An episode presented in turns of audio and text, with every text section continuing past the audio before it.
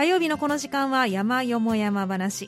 今日はゲストをお迎えしています。愛媛駅山の会会長の佐藤孝明さんです。佐藤さんこんにちは。はいこんにちは。今日もよろしくお願いします。はいこちらこそよろしくお願いします。梅雨真っ只中ということですけど、ね、雨いかがでした？来られた時。パラパラパラパラ。パラパラパラしとしと、うん、なんか梅雨らしい。梅雨らしい感じ。梅雨らしい雨ですね。うん。ようやくだけどそんな感じになってきたんじゃないですか、今までね梅雨入りはしたけど意外と降ってないですよね。ね降ってないですよね。晴れてもいないけど、ね。え、うん。すっきりしないお天気が続いていますけれども、はい。まあ、そんな中、NHK 山の会も順調に今、そうですね。警戒を進めおかているようげさまで、うん。まあ、コロナもね。はい。経緯安定というのか収まってきてるんで。はい。あのー、2年半ぶりにはい。バスツアーをですね、はい、えー復活させました。再開しまし2た年半ですか、2年半ですね。そんなにですから去年は1回もバスはできてないし、はい。一昨年もできてないし、うん。だからもう3年前になるんですかね。3年前の12月にはい。行ってからようやく、ん、先週？先々週か、はい。うん、土曜日に、うん。大峰のねうん。観音峰山に、はい。紅花山芍薬かな、うん。を見に行ってきましたけれども、はい。それが2年半ぶりです。そんなに経ってるんですね。年も取りました。いつの間にか。2年 ,2 年ね経ってますからね。いつの間にかいねややってること変わらないんですけどね。2年半年取りましてはい。まあでも久々に遠出ですね。奈良まで行かれたというそうですね。愛媛最近ずっと駅どうしてもはい。バスが使えないとなると、うん電車を使うのと、はいマイカーを使うのとってなってくると、まあほとんど県内をねうろうろしてるような状態だったんで、はい。えーちょっと遠出をしてみました、うん、久々の遠出いかがでした？やっぱりいいですね。いいですか、あのー はい皆さんバスに乗ってうん。19人だったかな、参加が。うん。19人みんな皆さん和気あいあいといろいろお話をしながら楽しくバスに乗って、うん。ね、帰りにはあのお風呂に入って、うん。メンバーによったらビールをちょこっと飲んだりとかね。あの居眠りしたりとか。まあいいと思いますよ、まあ、今回はね、はいあのどうしてもコース的に、ん。えー出発点とゴールは同じポイントになってしまったんですけど、はい。バスになるとね、その重走コースですとか、うん。その出発点とゴールを別にすることも自由にできますんで、まあ、地域的にもコースの範囲が広がるし、コースの選択においてもいろいろなコースバリエーションが取れるんでね、このままなんとかね、ねまあ、とはいうものの、えはい。もうこれから暑くなるんで、えこの夏場はお休みをして、はい。えー山好きの皆さん、ここに、うん。えー信州に行ったり、はい。北海道行ったり東北行ったり皆さん個人で山楽しんでもらって、うん。また秋からバスを復活させて再開できればいいのかなというふうに思ってますけどね。はい、わかりました。さあ、そして今日ご紹介いただくのは千ヶ峰千ヶ峰。ということなんですが、はい。三田から一番近い1000メートル方ということで、そうですね、はい、びっくりしました。そうなんだと思って。あのまあ、千ヶ峰、はい。非常に兵庫県内ではうん。有名な人気の山、はい、でいつも言ってますけど、ふるさと兵庫百山、はい、この中に藤本さん、1000メートル方ってはい。いくつあるか、大体わかります？えーどれぐらい？1000メートルですか？意外にそんなないんですかね？20もない。あいいとこですよ、いいとこですか？はい。いとこです、うん、21なんですよ、21あ惜しい。もうほぼぴったりです。あそうなんですね。21。21、うんまあ、トップが氷ノ山ですよね。それからあ1510かな、い。それから三室山、後ろ山ってあって、はい21番目、はい。で1000メーター方の一番低い山がはい。千ヶ峰、あ、1005.2メーターなんです。ああギリギリですね。ギリギリギリギリなんです。うんで位置的に言うと、えーここ中国山地になるんですね。中国山地の一番東の端、はい、まあ三田に一番ね近いということですから。から当然ね、うん三田に一番近いはいだから直線距離で言うとね私の住んでる愛の辺りだったら40キロぐらいしかないのかな。本当に近いですね。近いです、うん。ですからもう下道走ったってえ1時間ぐらいで行きますかえら、うん。だから一番うん皆さんが1000メーターぐらいの山に登りたいなということで、一番手近くって、はいコースのバリエーションもいろいろあって、うん。初心者の方からベテランの方まではい。手軽にうん。登れる1000メーター法と。はい。ということが言えると思いますよ。なるほど、はい。そうなんですね。いいですね。手軽に行けるというのがね。そうですね、はい。はい。うん。魅力としてはどんなとこう特徴というか、一番の特徴はね、やっぱり山頂からのはい。眺望が素晴らしい、360度、はい。えええそれが一番でしょうえねやねっ。ぱりじゃあそれだけ大きな1000メートル級ということは、大きななだらかな、そうですね。ね、山頂が広がっていると、広がってる北側にはその氷ノ山の方の北側のはい。田島北部のいろいろ山々も見えるし、うん。南側にはこう連なるはい。笠形山とつながってきますんでね、はい。笠形山がちできるあのできるだけ近く比較的近くに見えて、うんうん。行った日には見えなかったですけども、はい。あのよくこう住んだ日にはね、うん。えー、明石大橋であったりあ淡路島なんかも見えるとえー。いうことですから、まあ、はい。それが一番だろうな、でうん。であとはさっきも言いましたけども、初心者からうん。その上級者まで、うん。皆さんが楽しめるいろんなバリエーションのある、うコースがありますよと。でまたよく非常に整備されてる標識であったり、ええコースであったり、うん。登山口の駐車場であったり、うん。まあ、全ての登山口にトイレがあるかどうかわからないけど、ええ。今回私が行った三谷登山口というところには、トイレも整備されてると、うん。それからあとはね四季それぞれに楽しめる、四季それぞれに楽しめるというとえー早春にはやっぱりいろいろ花が咲きますよ、うん。はい。それから新緑が楽しめますよ、それから、まあ、林間コースで渓谷沿いに登っていきますから、はい。夏でも暑さをしのげてうん。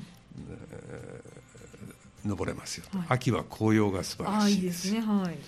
それから冬もね、えあのコースでそのいろんなコースがあるんですけど市原峠っていうところから尾根伝いに登ってくるコースなんていうのは、これあのだいぶ前に愛の駅山の会でもええ。歩いたことあるんですけど雪雪積雪の状態でね、うん。えーアイゼンあの時はアイゼン使って登りましたけれども、うんうんはい。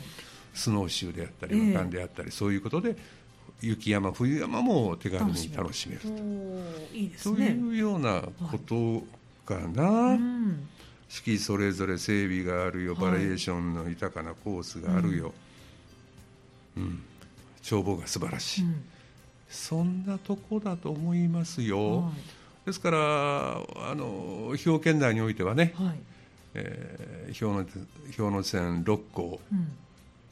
に次ぐぐらいの人気があるんじゃないですか、うん。そうなんですね。ベスト5ぐらいには必ず入ってくる山だと思いますね。ふるさと兵庫103に入っててももうもちろそうんですね。ということ。ふるさとうん兵庫103にも入ってるし、うん関西百名山にも入ってる。関西百名山にも入っているという、だから関西百名山はね、調べたら1000メーターほどいくつあるかっていうこれちゃんと数えてないけど40ぐらいあるんですよ。ええ。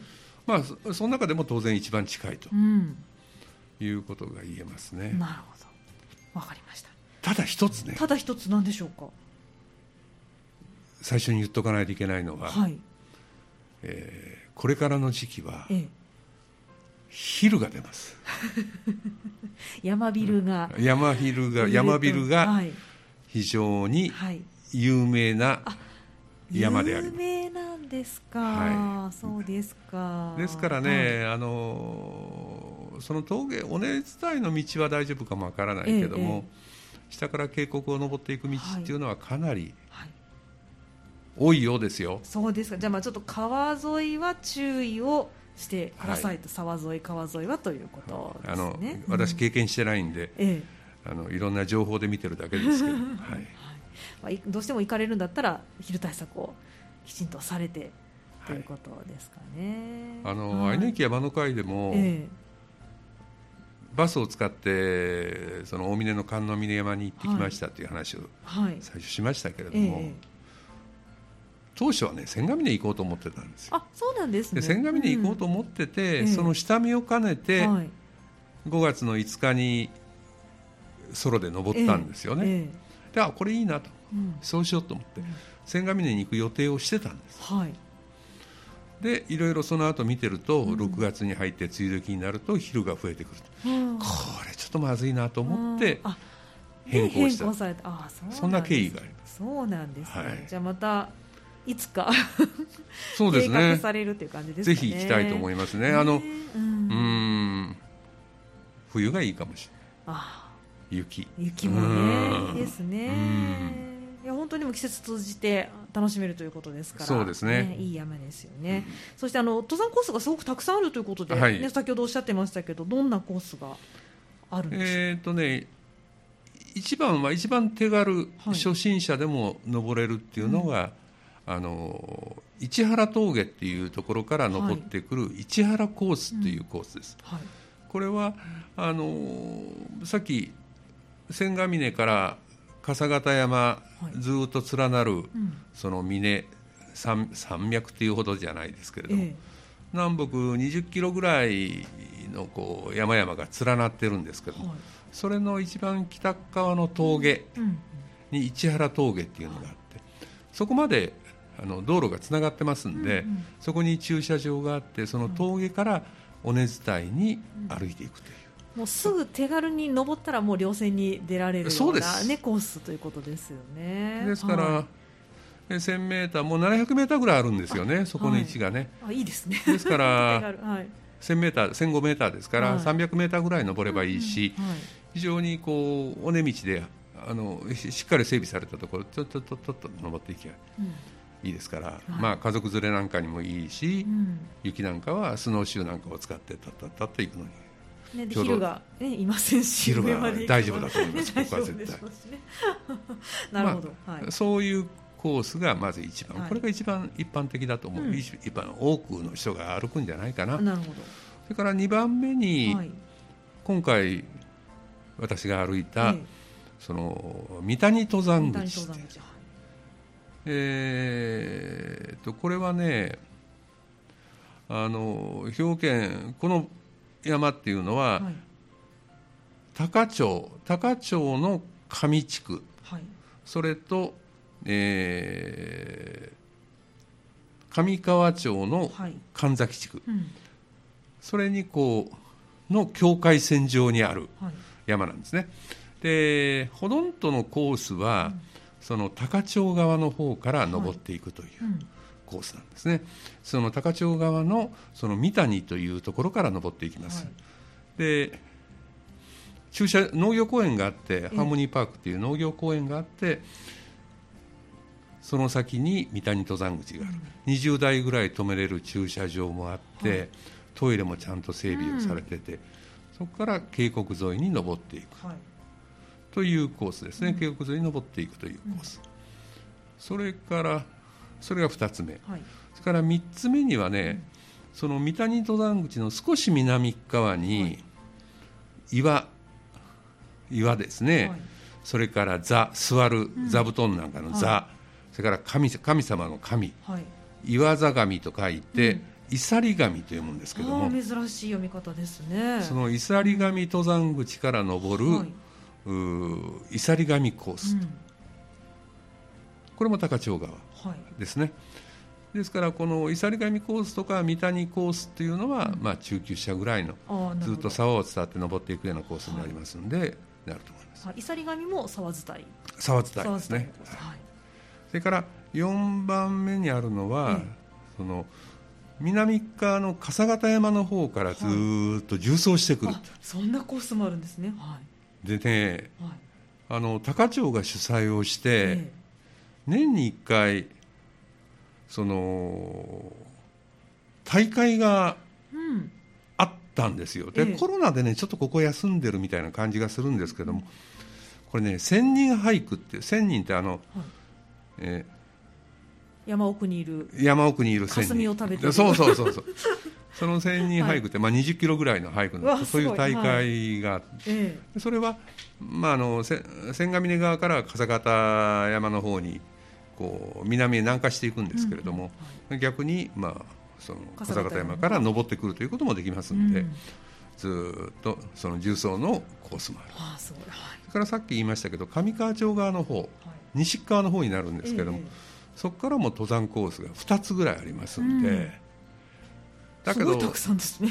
見るとねあんまりそこのコース歩かれてる方いないみたいな、あー。どこちょっと荒れてるかもわかんない、なるほど。じゃあまあ基本的には高千穂側から高千穂側登る方がいいということですね。だから高千穂側から2コース上川町側から2コース、うん。北側の市原峠から1コース、ん。それから南側笠形山から縦走してくる、はい。だから6コースぐらいあるんですね。すごい毎回楽しめそうですね。いろいろ楽しめると思いますね。そうですね。はい、そんな中今回佐藤さんはどのコースで私が行ったのは、はい。その三谷コースってはい。いうところで、三谷登山口から、うん。えー三谷渓谷というのを登って、うん。途中で伊佐上コースと合流をしてでそこから尾根道を登って、えー千ヶ峰に着いて、はい。で今度はね下りどうしようかなと思って、うん。そのまま下るのまた戻るのもったいないんで、その笠形山へのはい。重走路。え重走路を少し歩いて、そこから伊佐上の方に降りるうん。七不思議コースっていうのがあるんですけど、ええ面白い名前ですね。その七不思議コースを下って、はい佐上の登山口に出て、うん。でそこから車道を歩いて、はい。三谷登山口に戻ったと周回のコースに。周回のコースにした、はい。非常に面白いコースでした。うーん。名前が気になりますね。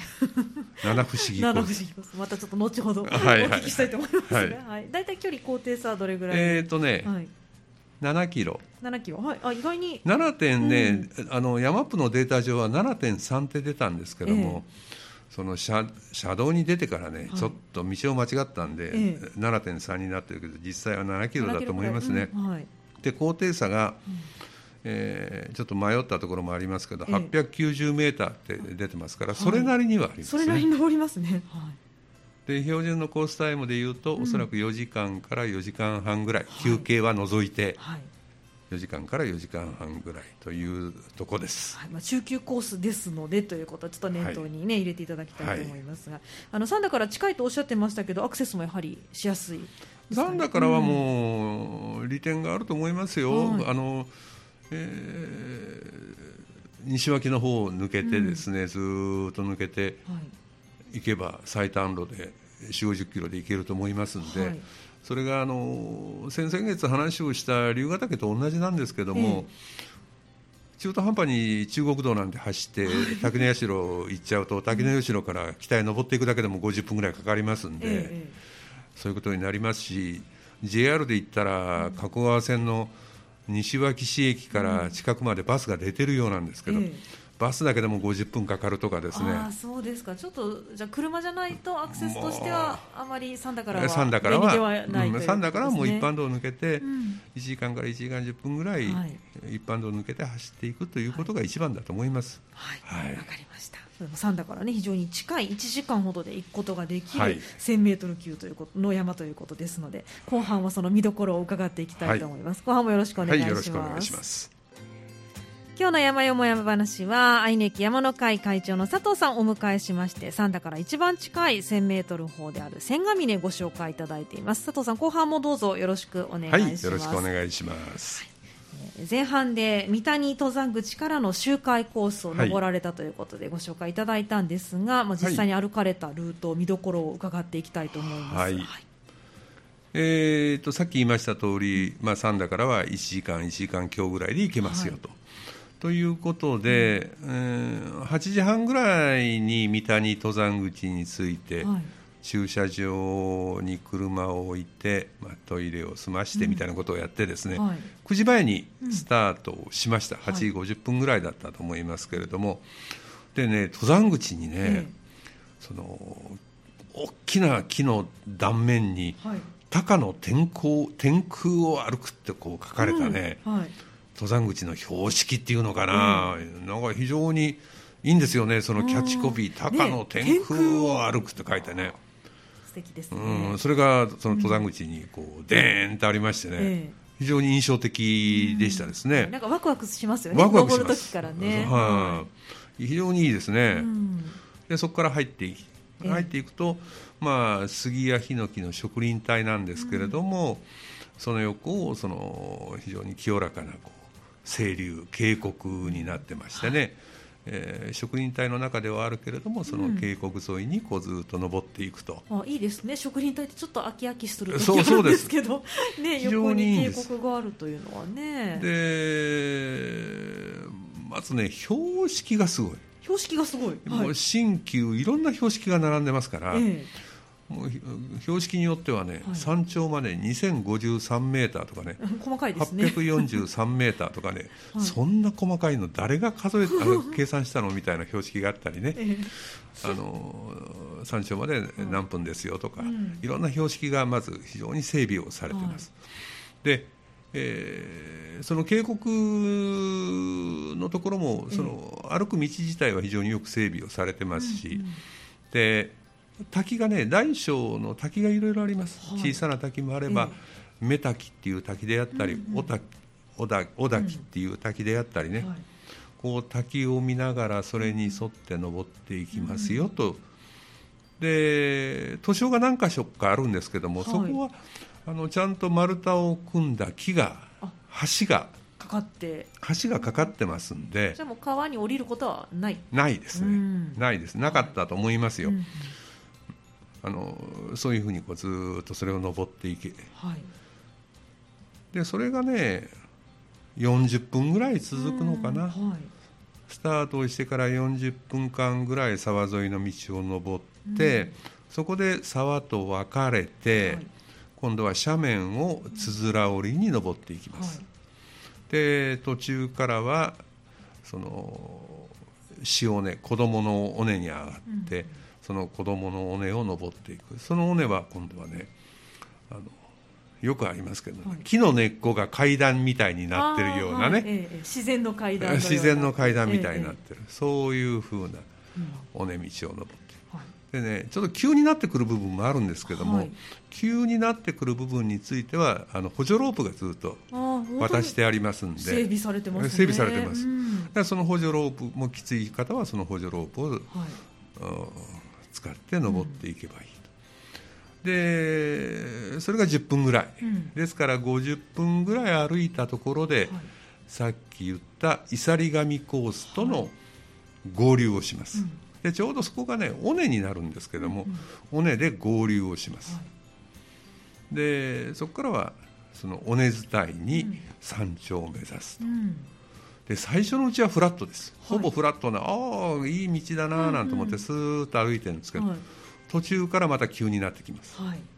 で急になってくるところはさっきと同じように、えー根っこみたいな道をですね、うん。補助ロープがついてて、うん。それを登っていくと。はい。ですからその合流をして尾根道が30分ぐらい。はい。ですからうー40分10分30分、はい80分。1時間20分ぐらいでもうあの標高1005.2メーターの千ヶ峰の山頂に到着すると,、はい。ということになりますね、ちょうどいいぐらいですね。ちょうどいいぐらいじゃないですか、ねで山頂はさっき言った通り広々としたうん。山頂になってまして、ええ。ー東西南北こう綺麗に見えます。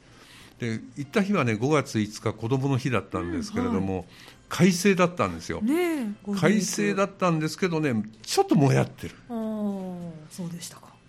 あの PM2.5 なのか黄砂なのかねなんか分かんないですけども、ねはい。ちょっともやってたんで完璧にこう近くの遠くの山々等が見えるかっていうとそうでもなかったんですけどうん。まあまあいい雰囲気でしたとはい。いうことですね。あと山頂にはね、え。えー、とちっちゃな祠みたいなものがあったり、南明法蓮華経と書いたでっかい石碑があったりします、でやっぱりねここそのさっきあの千ヶ峰って、うん。あの名前の由来は言わなかったですけれども、あの昔からやっぱりこう日照りなんかが続くと、はい。この上でやっぱり雨乞いのいろんな行事が行われてたというええ。ことなんかもあるんだと思いますけども、うん。そういう、えー南明法蓮華経の石碑があったり小さな祠があったり、はい。というようなことで名前の由来としてはね、うん。この周辺にはこういっぱいたくさんの山がある千の山があるけども、ええええ。その千の山々の中で一番こう優秀な山っていうのかな。一番の山だと、はい。いい山だと。はい。だからその千の山の中の一番の峰、千が峰っていうふうに言われたということであったり、うんさっき言ったその仙人ですねはい、あ線に出てきましたね。はい。仙人がうん昔この山頂に舞い降りたとうん。だから今は数字の千の峰ですけれども、ええええ昔はその人弁に山のうん。仙人の千が峰だあーなるほど。はい。それがいつの日か数字の千の峰になったという説等々あるようですけれども、うんいずれにしてもそのここもその神々にいろんなこうまつわるうん。いろいろ故事があるはい。山であると、まあそういう山頂になってます。はい。でそこに着いたのがねもう10時過ぎなんですよまだ、えええあの9時前から出て1時間はい20分ですから、10時過ぎいくらなんでも昼飯食うのには早いんで,、そうですね。はい。早いんで、でそこからもう10分20分ぐらい休憩をしてかはら南へ縦走しました、はい。南へ縦走するっていうのは、笠形山に向かっての縦走路を少し行きました、はい。でその縦走路自体はあの木々に覆われているところがあったり、それから急なところにはまた同じようにロープがはわしてあったり、で眺望のいいところがあったり、え。でそれを20分ぐらい行ったのかな、うんそうあの天空コースなんて言われてるコースなんですえ。ね。素敵な名前ですね。あのいろいろネーミングがいいですね。うんね、そうですね。天空コースをはい。20分ぐらいはい。行って、うんであの途中にねええ。雨乞い岩なんていう岩がああり先ほどおっしゃってました雨乞いをしていたというう。由来の岩がある。んでその岩の上で、うん。その雨乞いの儀式をするとうん。必ずうん、雨が降る。必ず雨が降る。おと言われてるらしいんです。すごい、でそれがねさっき言った七不思議コースでふ藤本さんがええ気になる気になりますねって言ってましたけどはい。えここにね「いさり神の七不思議」っていうね、えはいこう昔からの言い伝えっていうのかなうんんていうのか、があるんですよ。はい。でその雨乞い岩っていうのもいさり神の七不思議の一つ、はい。その岩の上で雨乞いの儀式をやると必ず雨が降る、というのが。ということで、その一つが雨乞い岩でしたはい。で大きな看板が立ってます。で、えーその稜線をずーっと行って、うん。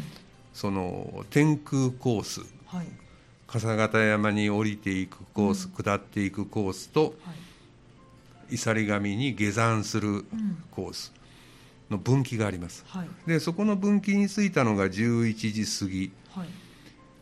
ですね、うん。でちょっと早いけどもここで昼飯食わないとうん。食う場所がなくなっちゃう。降りてしまう降りてしまうということで、はい。ええ。って言ってもねおにぎり2個ぐらい食っただけですから、はい。ちょこちょこっと食って、うんでそこからその七不思議コースを下りました。七不思議コースは七不思議がずっとあるんですか？ありません。途中にえないねですね。雨乞いの岩だけです。あまあ途中にね、はい。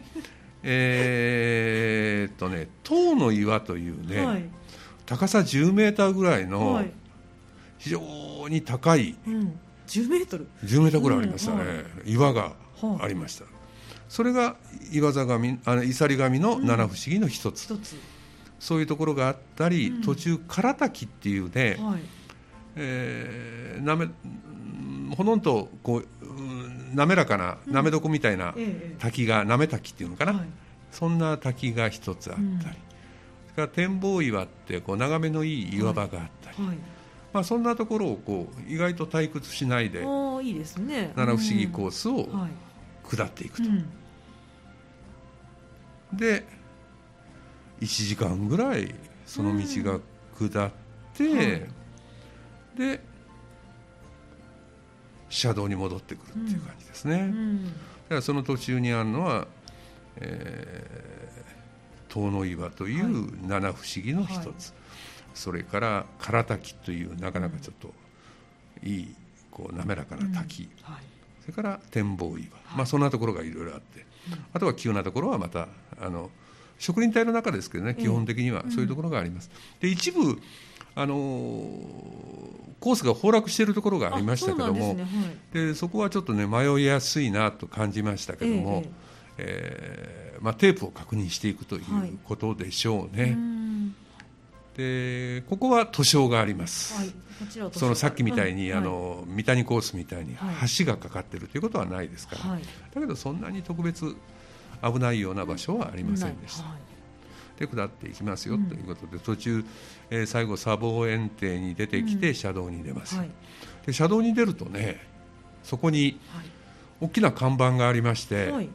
えー、イサリガミの七不思議っていうのが、七不思議っていうのは七つはこうですと。はい。ああるんですねそうやって。はい。紹介のうん。看板が、大きな看板があります。はい。で私が今日歩いたあの今回歩いた中で通ったのはこの後話をする3つ目、はい。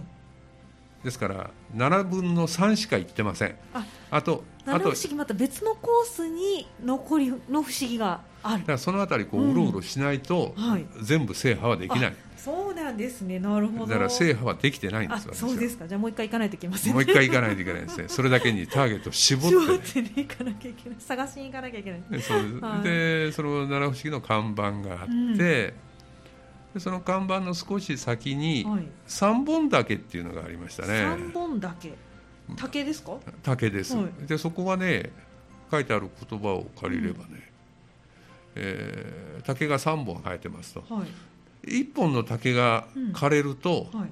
また1本必ず出てきます、うん。絶えず3本の竹がそこには育ちますよと。へえ面白いですね。いうようなことが書かれてます。はあ不思議な。これ七不思議の一つなんですかうんね不思議です。あなるほど。一つです。一つ。はい。ですから七不思議はうん。雨乞い岩とはい。塔の岩と3本三だ本だけ。でこの3つは行きましたけど、はい。あと4つは行ってませんので、はい。分かりません。後日また勉強しないといけないです、は い行ってみないといけないです。はい。でそこでちょっと調子に乗って下山したもんだから、えもう非常に気楽に車道をとんどこどんどこ歩いてたらとんでもないところへ下っていってて気づいてまた戻りましたけどね。はいえーそこから車道を越えてまた三谷登山口に戻ると。基本的には車道をずっとまっすぐもう道なりに進んでいけば三谷登山口に戻って。行かないんですあ行かないんですね。それをはい言ってしまったんでなるほど。間違ってしまった。間違ってしまって、うんええあのどんどん下っていってしまったんですね、道なりに、え。そうするとあのとんでもない方向に行ってしまったんで、はい。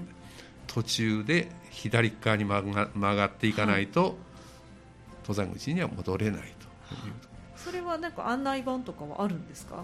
それがね、はい。山から下ってくるとあ案内見えない。見えないんです。して登ってくると見えるけれどそう。もっていうありますねよくね。よくあるでしょ？はい。えでね、はい。まあ行き過ぎたと思って戻ってきえたら、はい。戻ってきたら見えた。あ。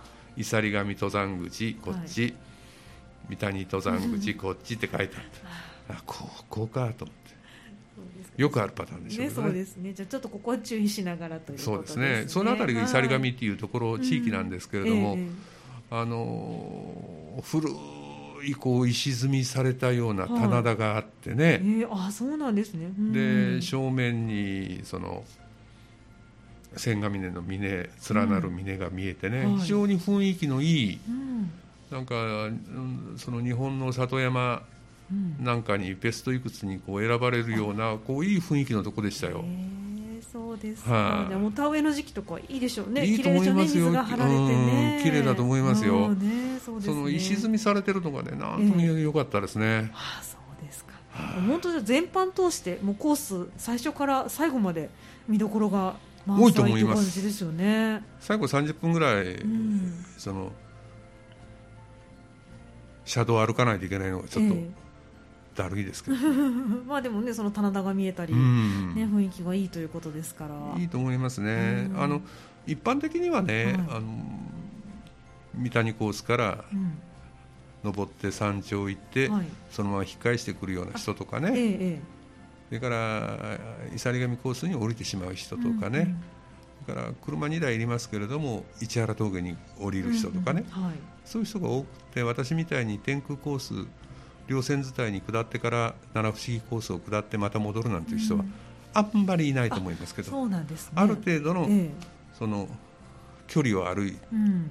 周回にしようと思ったら今私が紹介させてもらったコースがはい。おすすめだと思いますね、ですから山の会で最初行こうと思ったのも同じコース行こうと思ったんですけどねね、わかりました。まあでも車2台あれば両方の登山口にね車を置いてっていうのもできるということですので。できますね。はい、そういった形でじゃあいろんなパターンで季節問わず楽しめるという、コースがたくさんありますよ。四季問わずね楽しめますよ、はい、眺望が素晴らしいですよ、うん。というコースです。はい、ただ今昼だけは注意してくださいという、ははいい。ここだけはちょっと申し添えておきたいと思います。ということでございます、はい、今日の山よも山話は愛媛駅山の会会長の佐藤孝明さんに三田から一番近い1000メートル峰千ヶ峰ご紹介いただきました。佐藤さんありがとうございました、はいありがとうございました。以上山よも山話のコーナーでした